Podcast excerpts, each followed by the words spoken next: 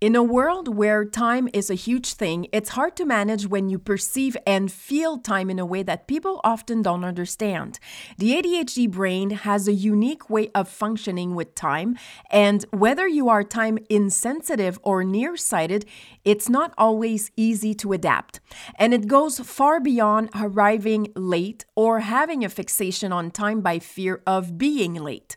It's being under the impression that you have plenty of time and paradoxically, thinking that there isn't enough. Being time insensitive was a major issue for me, and if it's one you have on your list, this conversation is for you. Welcome to the show. Honey, have you seen my keys? Huh, forget it, they're in my hand. There's more to ADHD than being easily distracted, scattered, or a master procrastinator. Being different is not a disability, and it's about damn time we break free from the shackles of society's labels and stigma. Hey there, I'm Zarina Boily, a French Canadian journalist who found out had a uniquely wired brain at 40 and became a certified ADHD coach. This podcast brings forth a different perception of ADHD to help you amplify your brilliance and phenomenally stand out. Thanks for flying with us. Have a great day. Ready to blast off? Three, two, one. Welcome aboard.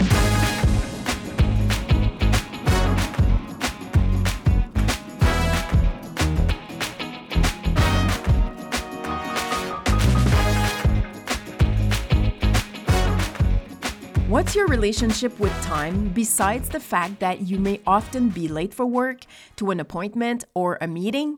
Do you sometimes fear not having enough time, or, on the contrary, have plenty to do what needs to be done? When you start a project or begin working on a report you need to produce and that has a deadline, do you often realize along the way that you underestimated the time it would take to accomplish it? Time is tricky for us adults with ADHD and a difficult thing to manage. The American Heritage Medical Dictionary's definition of time is a duration or relation of events expressed in terms of past, present, and future, and measured in units such as seconds, minutes, hours, days, months, or years, a certain period during which something is done. It might be somewhat comforting to know that every human perceives time differently.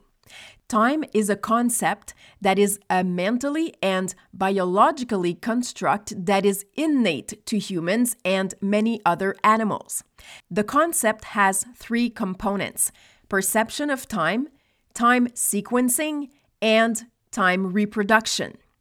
Time processing refers to having the ability to record and estimate how much time is passing.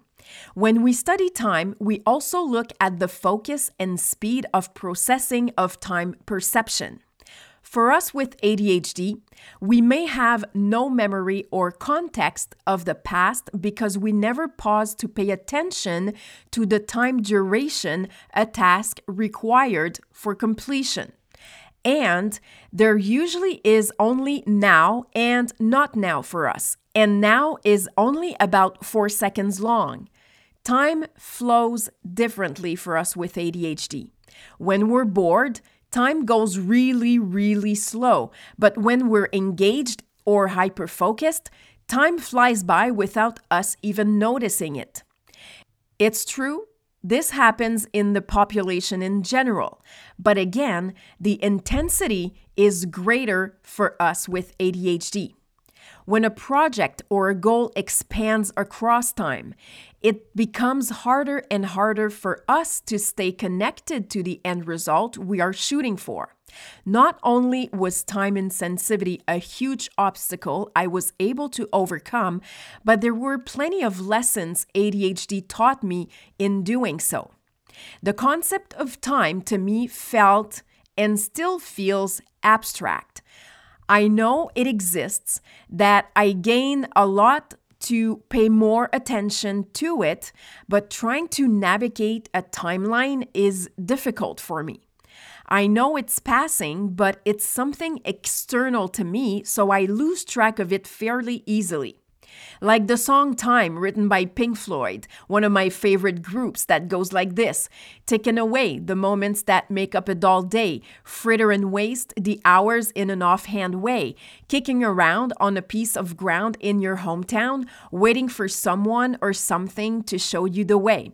Another verse in the song goes like this Every year is getting shorter, never seem to find the time. Plans that either come to naught or half a page of scribbled lines hanging on a quiet desperation is the English way. The time is gone, the song is over, thought I'd something more to say.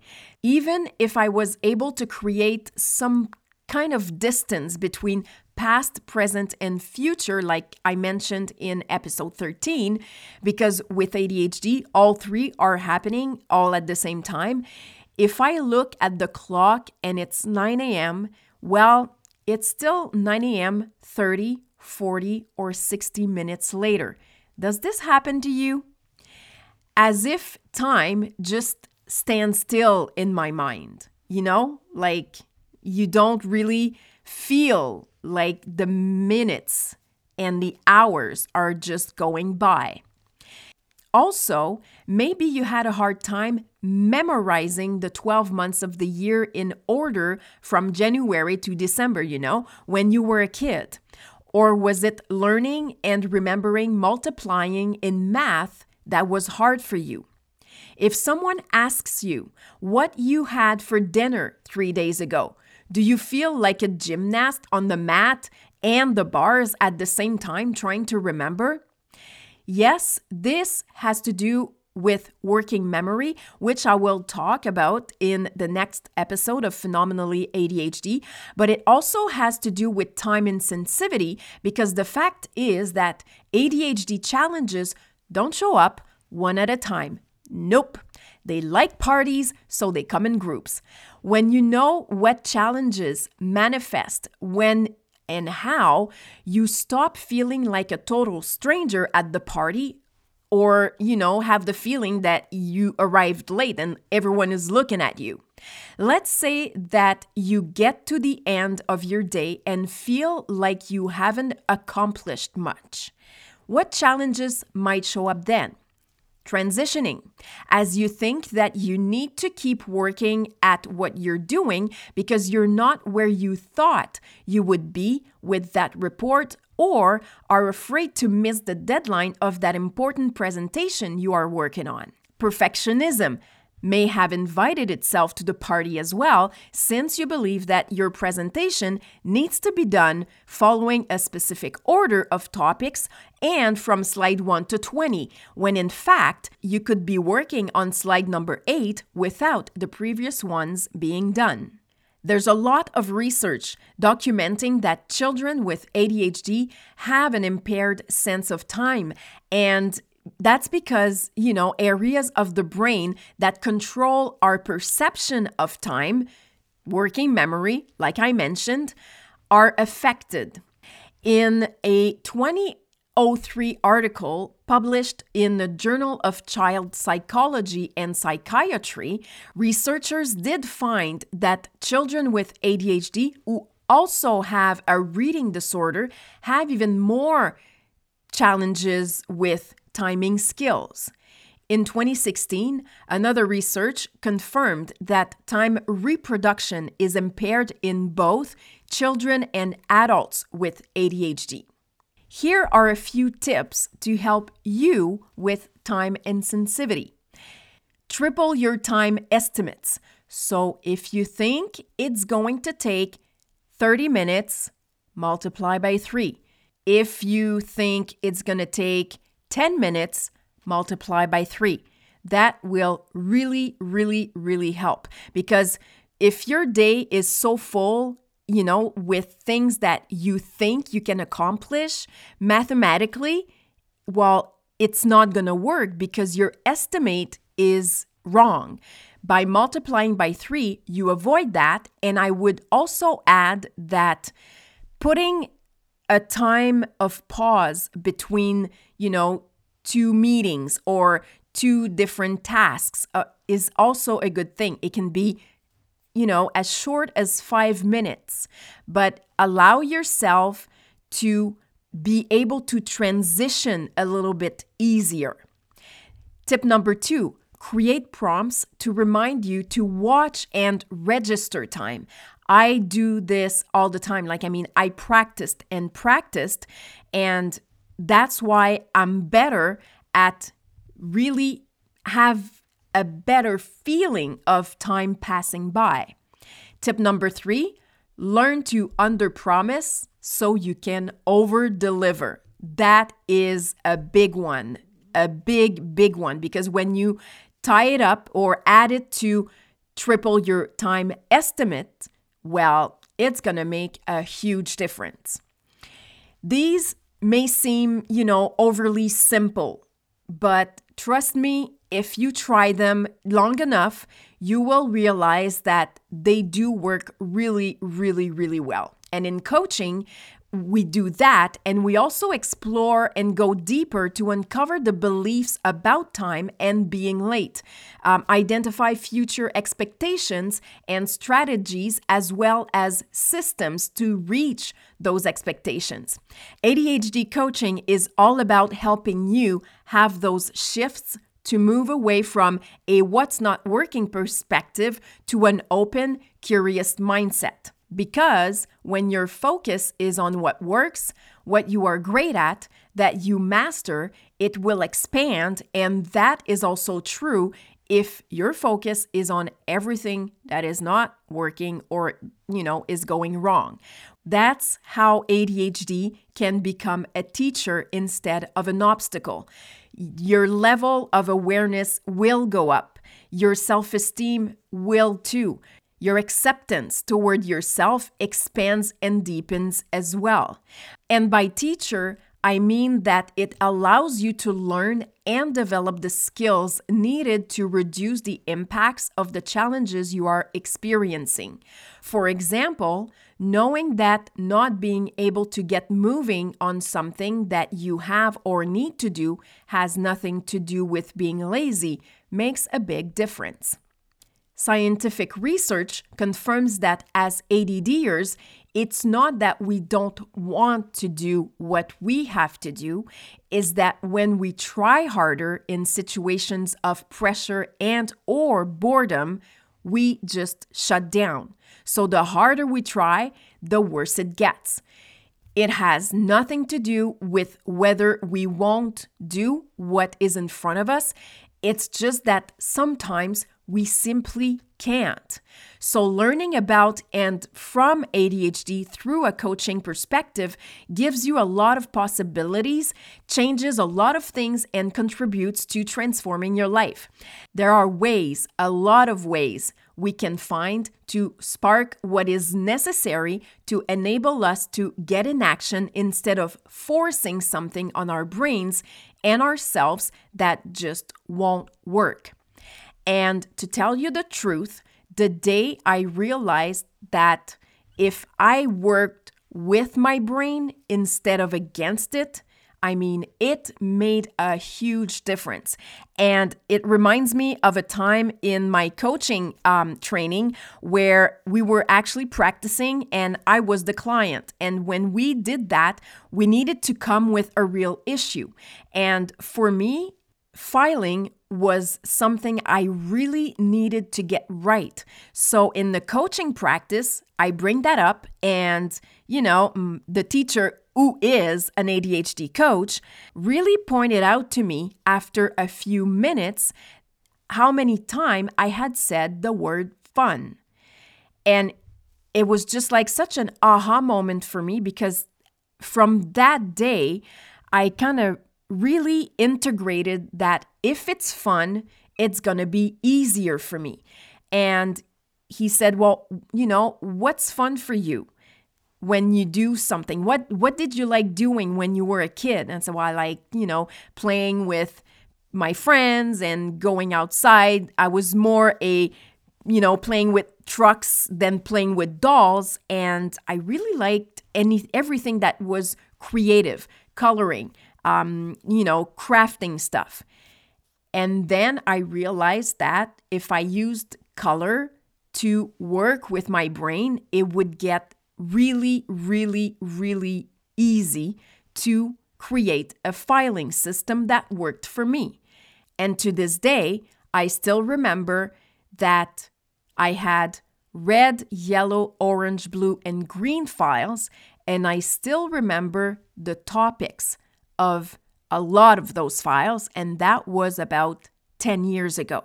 So never underestimate the little things that you can do to learn how to work with your brain because, I mean, when it becomes an ally, things really, really begin to shift and change. So, here are other tips that I want to share with you because I really want you to get the most out of these podcast episode. And yes, sometimes you may feel that they are kind of a mini coaching session, but that's what I do best. I mean, that's my X factor. So I want to make sure that you are fully equipped to, you know, move on and try those little tips. Okay, so reverse planning is something that can help you be better with time.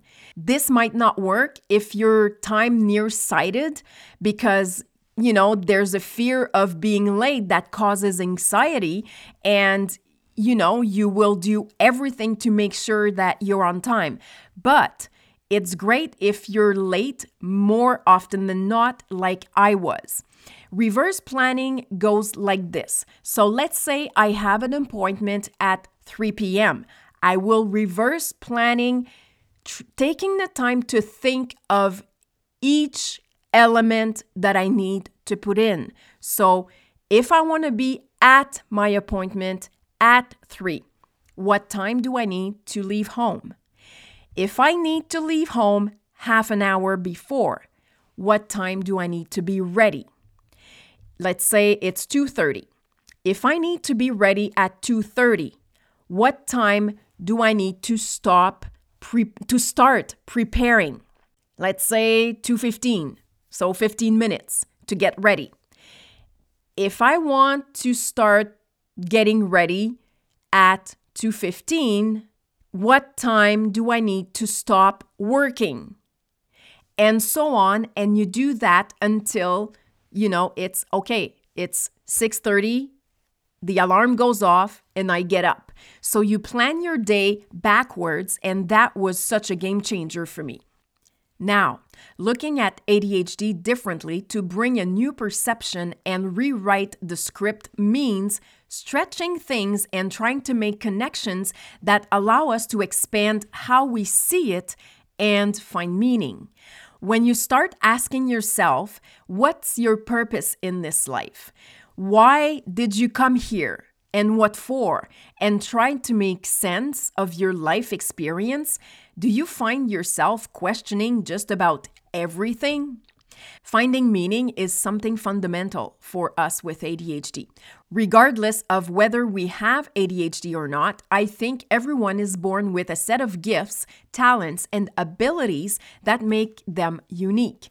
If you're talented or gifted in something, something that comes naturally to you, you may even underestimate it or dishonor it without being conscious of it because it's so easy for you. The sad thing is that we sometimes forget what they are or how to use them because we get caught up in our fears, belief systems, and subconscious conditioning we end up staying in a place where we feel secure, our comfort zone, when in reality, it's not comfortable at all. That was actually a shock to me when I heard a well respected coach here in Quebec, Martin Latulippe, say that in a masterclass. At first, I couldn't wrap my head around it, but what he meant made a lot of sense. If I remember correctly, he explained that our comfort zone or security zone actually brings a false sense of security. But it's not until we move out of that zone that we realize that, in fact, it's true. One of the reasons and what inspires me the most are people who think differently, who challenge what we know, and it's also something I like doing. That's why I want to look at ADHD as being a teacher instead of an obstacle, to stretch even a tiny bit the way you perceive yourself as an ADHDer.